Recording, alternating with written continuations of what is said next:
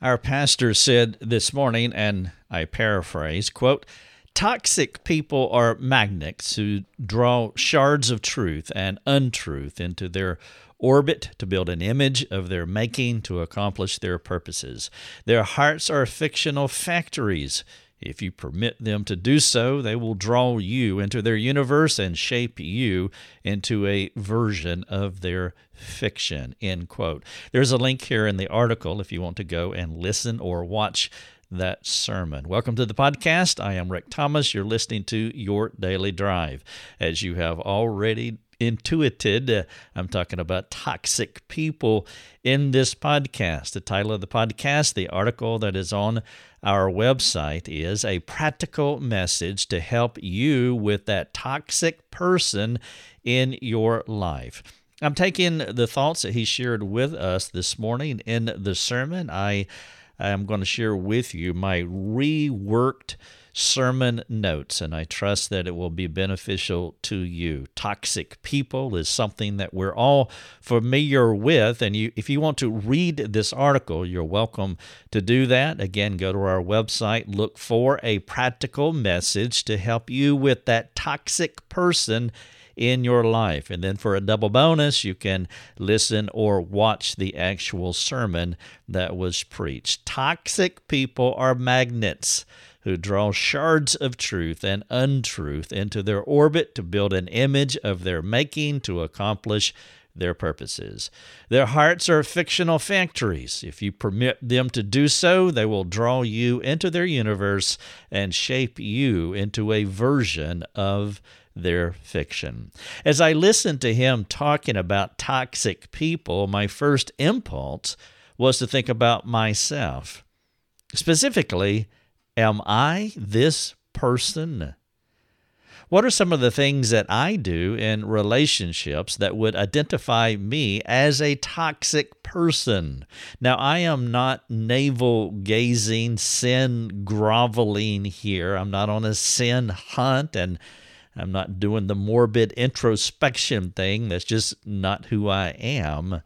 But I do realize there is an implied warning for the discerning heart not to move too quickly to that person out there somewhere before addressing the toxicity that might be in your heart. And I am sure that most of you thought of yourself first. As soon as I mentioned toxic person, as soon as I read that quote or gave you the title of the podcast, the article that I'm sharing with you, I know that was your first instinct. That was your impulse because you have that log in your eye impulse, and it governs how you think about people and their problems.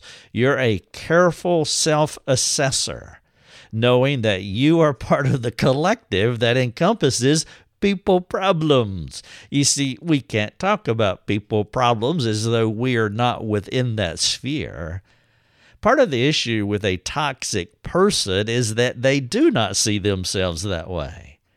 They never address their hearts, but always focus on what others are doing or what others are not doing for them. And so as you work through this podcast, if you read the article, as you work through it from our pastor, I trust you will keep that log properly in its place in your eye socket, knowing that if you're not that toxic person, you have been before. Yes, you have. So have I. We all have a little toxicity in us. Biblically, theologically speaking, it's called human depravity. And if we have before, which we have, it's only a small step to becoming that person once again. In fact, perhaps a brief prayer would be appropriate right now. Stop the tape, asking the Spirit to examine any toxicity that seeks to rear its poisonous head in your heart, hoping to bring division into your community. And so there is the implied warning, is what I was hearing as he started talking about toxic people. The logs seem to get bigger, like Pinocchio's growing nose. Maybe that's not a good analogy, but that log is certainly there, and I can be that person. The toxic person pulls you into their orbit. They are inconvenient people, you know, like a gnat that continues to buzz around the ear. The tension in your heart is whether you should step away from them or should you help them. Now, there is a vital point of discernment here. And before you make the decision to pull away or, or to stay, what you need to do is to distinguish between a toxic person and a difficult one. And though we all have been toxic to varying degrees at some point in our lives, most definitely we are difficult people more regularly. And there is a difference between a toxic person and a difficult one. All toxic people are difficult, but all difficult people are not toxic, and that is so vital. Just because a person is a challenge, you don't want to label them as toxic automatically. Some of us do not want anyone to inconvenience us. Now, that's a me problem. According to our terms, we crave life a certain way, and if someone interferes with our expectations, we can too quickly label them as toxic. You're just a toxic person. In reality, you're a selfish person and don't want to be inconvenienced. And by the way, that's one of my crippling sins in my life. I, I, I get focused on what I'm doing, and, and then someone is inconven- inconveniencing me. That's not necessarily a toxic person. And so it might not be an accurate assessment to label people this way. And so do you know how to distinguish between a difficult person and a toxic one? We all have patterns in our lives that make us difficult people. To think otherwise is to step outside a biblical hermeneutic. There is only one option, not two, for all have sinned. There are no perfect people. We have our hang-ups, our quirks, our pet preferences, our odd ways of thinking about life. I don't, but of course you, you do. And those oddities make us different from each other, but not necessarily toxic. Now, our pastor gave us a helpful table to distinguish between a toxic person and a difficult one. And I want to share some of those contrasts for you in this podcast so that you can make that distinction too. And so as you assess yourself, as you assess your friends, your acquaintances, where do you fall? What about your associations? And so here are four ways that you can distinguish between a difficult person and a, to- a toxic person. Okay, so number one, difficult people need help, and that includes all of us, and so we all fit within that collective. Toxic people make demands. That's two different things. All right, number two, difficult people are hard to love. Let's say amen right there. Toxic people are allergic to love. You can't love them enough or the right way, or they just don't receive love, especially if that love becomes challenging where you're confronting or correcting them. And so difficult people can be hard to love, but toxic people are allergic to love. Number three, difficult people expect you to be who God made you. They're not trying to change you. Difficult people don't do that. They want you to be who you are, and they just want you to help them because they're difficult people. But a toxic person, toxic people expect you to be who they want you to be, and that is a contrast that is different. Number four, difficult people will give you space. Toxic people will not respect your space. They will drive up on your bumper, and they will smother you. If you're unsure which kind of person you are, the humble and courageous thing to do is ask someone who knows you. Talk to them about toxicity. Let them know that you want to know how they perceive you. We all need help because we're hard to love at times. We should not be like a toxic person. Now, has something taken control of your heart that perpetuates toxicity in your life? Again, the title of the podcast is A Practical Message to Help You with That Toxic Person in Your Life. And the first part of it is self-assessment. And the sad thing is, and I think you already know this, that the toxic person will not hear this. They will not receive this message. In fact, if you can receive this, will receive this, and begin to make these applications to your life, and you talk to that courageous friend who will not rubber stamp you, will not be your yes man or your yes woman, but they will speak the truth with love.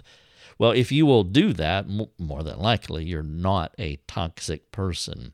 Now, our pastor gave us those contrasts, those four contrasts that I just shared with you, and he also gave us a few characteristics of the toxic person to help us sniff out if someone is oozing with toxicity.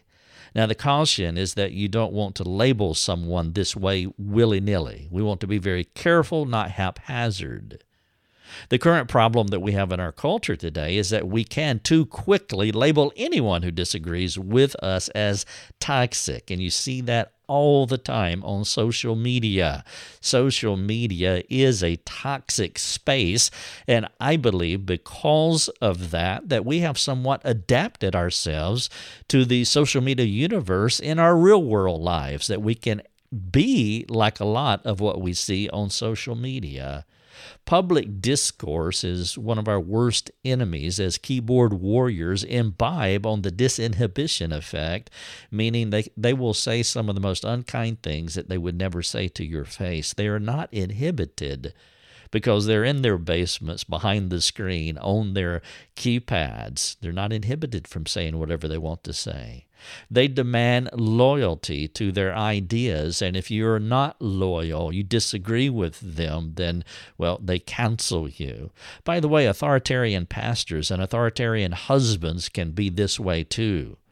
And and not just keyboard warriors and pastors and husbands, but the rest of us can also be this way. If you disagree with me, you're toxic. I cancel you. All right, so let me give you a few characteristics that our pastor gave us of the toxic person to help you to fish out whether a person is genuinely toxic or merely difficult. Here are five characteristics of a top toxic person. Number one, superficially friendly. They act like your friend, but they cop an attitude when the test comes into the relationship. These people use a lot of flattery. They'll talk about how wonderful you are. They'll tell other people how wonderful you are. They will talk you up. They will flatter you. They are superficial people. But once you go against what they're after, they do cancel you because it is a superficial friendliness. It's not a deep-rooted relationship. So they act like your friend, but they cop an attitude when the test comes. If your relationships can't endure a dust-up, then you really don't have a friendship. That is a superficial friendship, a superficial relationship, and it's one of the characteristics of a toxic person. Number two, they are seemingly clairvoyant. And what I mean by that is that they they will tell you what you're thinking. They will tell you what you meant. They will tell you what you intended without asking questions for clarification. And then they will sever the relationship without talking to you about what they have already concluded. And I've seen this so many times as a pastor. When I pastored, people would do that. They they would hear you preach or say something or whatever, and then they just upload all this data of what you're thinking, what you meant, what you intended, and they never ask for clarification. They also do that with this ministry here, and this happened many times within the ministry. It happens all the time, regularly in counseling sessions. Many of you counselors have, have had this uh, happen within your sphere, where they assume what you're thinking, what you meant, what you intended, and then they upload it to their own conclusions. This is the fictional factories that I was talking about earlier at the head of the podcast. And then they sever the relationship without talking to you about what they have concluded. They are seemingly clairvoyant. Number three, they are relationally disruptive. They suck the air out of the room, making life all about them. All roads, meaning all conversations, lead to them.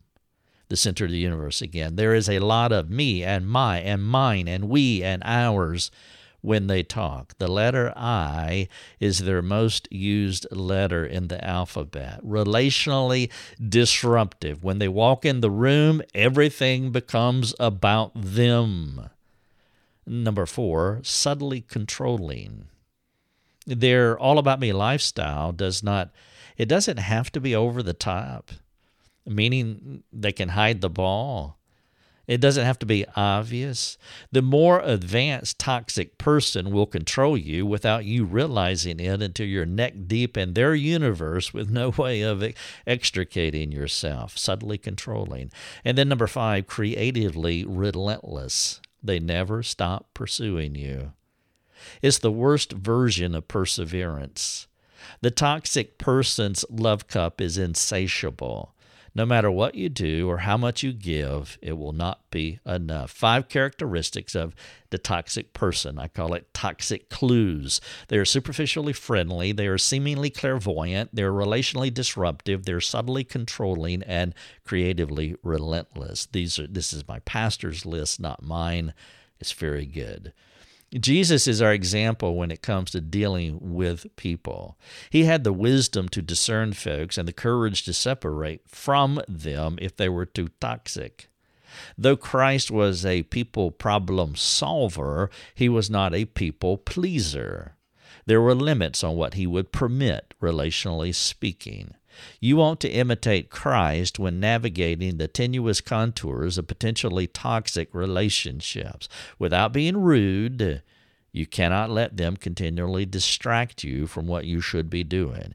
Jesus liked to talk about how he was here to do the will of his Father. And this concept is your key when interacting with the toxic. If there are things you should be doing but you can't because of toxic interruptions, you need to let them know that the pattern cannot continue. The toxic person makes demands, but the difficult person will give you the space you need, knowing that you will be there for them, but that's not at this moment. Now, parents, parents, parents, especially if you have young children, it will serve your children well if you instill this perspective into them while they are young. Teaching kids discretion, self-control, and other-centered worldview early would nip their temptation to demand when they become adults. No is a complete sentence. Loving someone does not mean catering to all their wishes. Caving to the demands of toxic people, well, that's not love at all. The most loving thing you can do is speak the truth with love in your heart for that person. Just because they are toxic, it does not permit you to meet them on their toxicity level. You don't want to go down to that level if it is a toxic person. And so you can speak the truth, not harshly, not unkindly, not with inconvenience and impatience in your heart, but speak the truth with the love of God in your heart to that person. You cannot sink to their toxicity level, because if you do, guess what? You will become just like them. The response is always love. Always love all people, but remember that love has broad borders that encompass the toxic, as well as those people that you prefer. Some people have such a narrow interpretation and application of love. They see love as doing good things, kind things, nice things, for people, to make people happy, et cetera, within that concept, that construct. No, love has broad borders. Sometimes love is no. Sometimes love is saying the hard thing. Sometimes no is is walking away from an individual. If they do not give you the space you need, you create that space, which could mean that you will have to, here it is, unfriend them. You can be kind to them, But you may have to walk away from the toxic person after a while. If you don't, your mind will become distracted. Your mind will become divided. You won't be able to focus on anything other than that person who is sucking the spiritual life and time out of you. These are judgment calls, and I realize that. It takes discernment, spirit-illuminated discernment within the company of friends. But these are judgment calls that you must make. If you do walk away from them, you already know this, but if the person is really toxic, there will be blowback. You see, toxic people do not have the humility, they don't have the perception, the insight. They don't have the courage to perceive or to own the problem. It takes humility and courage to own the problem, to address the log in your eye. And toxic people will not do that. They will blame you. They will have to give a commentary as to why the relationship is no more. Whenever a relationship, especially, so if a toxic person is flattering, they tell you and they tell others how wonderful you are.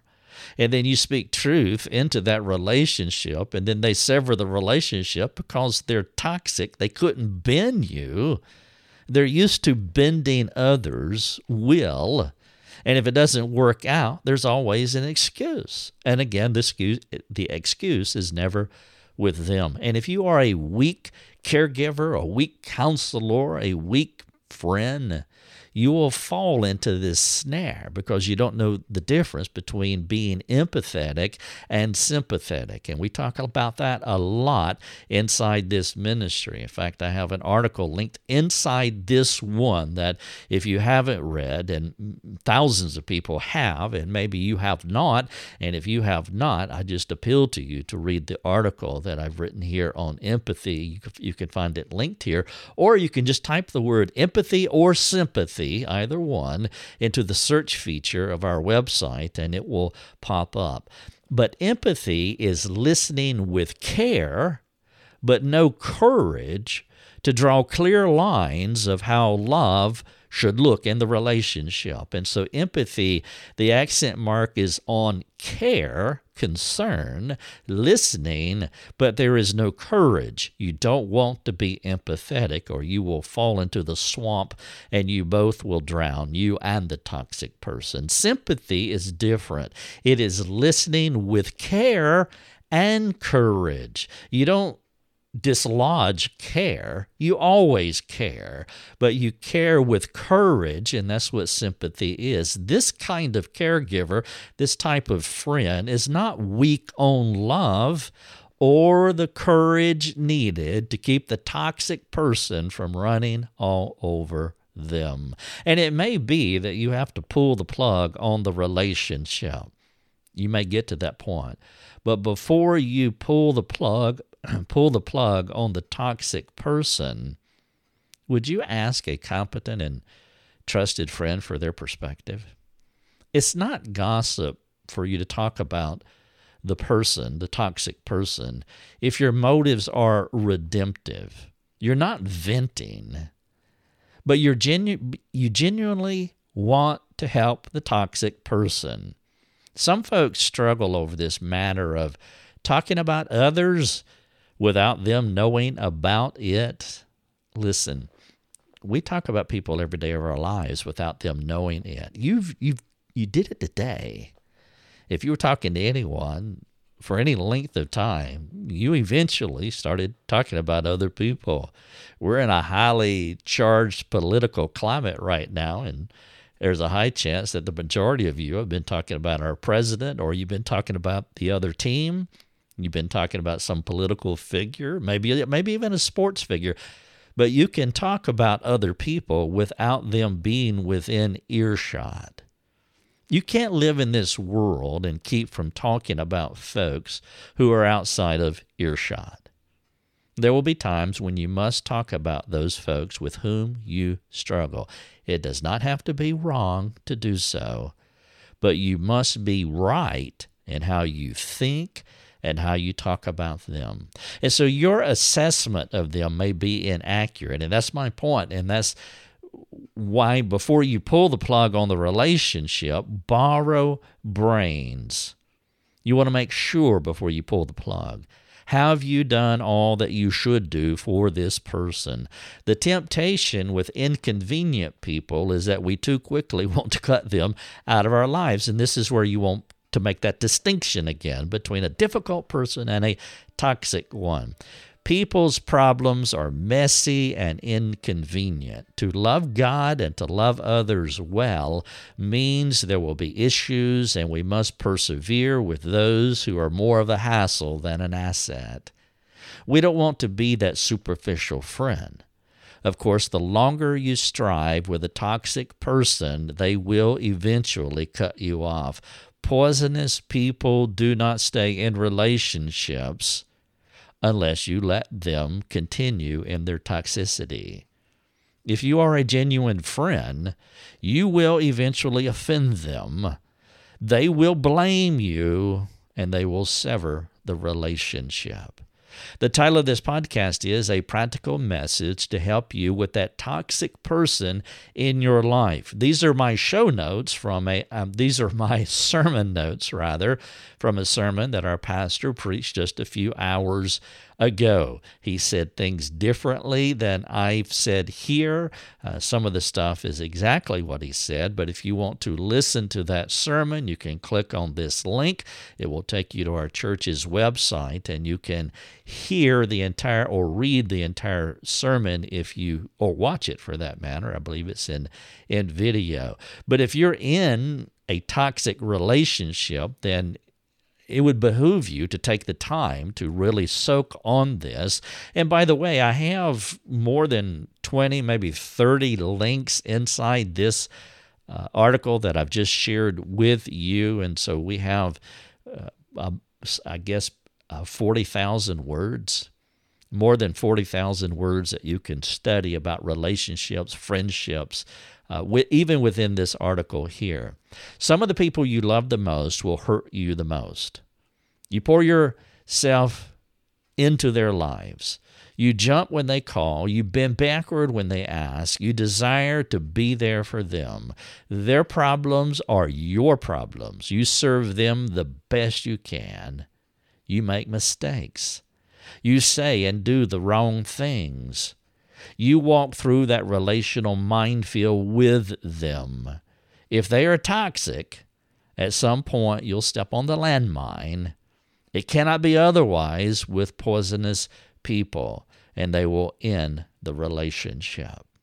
Now, when you started listening to this podcast about the toxic person, did you stop first at the log in your eye?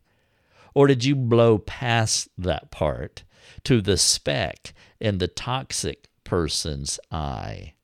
How you answer this question will reveal a lot about you. I talked about it at the beginning of the podcast. I spent sufficient time self-assessing and making that point because it is so easy, especially when you're in a difficult relationship, is to over-focus on the other person and not do the necessary heart work in your own eye socket, in your own life first. Now, there are other questions here in the call to action. I'm just giving you the first one. But if you want to do more assessment, if you want to work through this idea of toxicity in a relationship, I would appeal to you to work through these call to action questions at the bottom of this article. The message or, or the article, A Practical Message to Help You with That Toxic Person in Your Life. Find it on our website, share it with a friend, and if you want to talk about this, please let us know. We have a free community forum on our website. We are a dialogue ministry, and we want to dialogue with you. We will not dialogue on Facebook, Instagram, Twitter, LinkedIn. We don't have the people resources to be able to do that. We're a small ministry. There's only eleven of us working together, and we are working feverishly, but we do have our limitations. But we have created one spot on the internet where we would love to talk to you, and we will not turn you away. I promise you, we haven't done it in over twelve years, and by the grace of God, we won't do it now. And so you come to our free ministry, get on our free community forum, get your free username and password, ask your question, and we will be here to serve you as best we can. Thank you so much for listening to the podcast.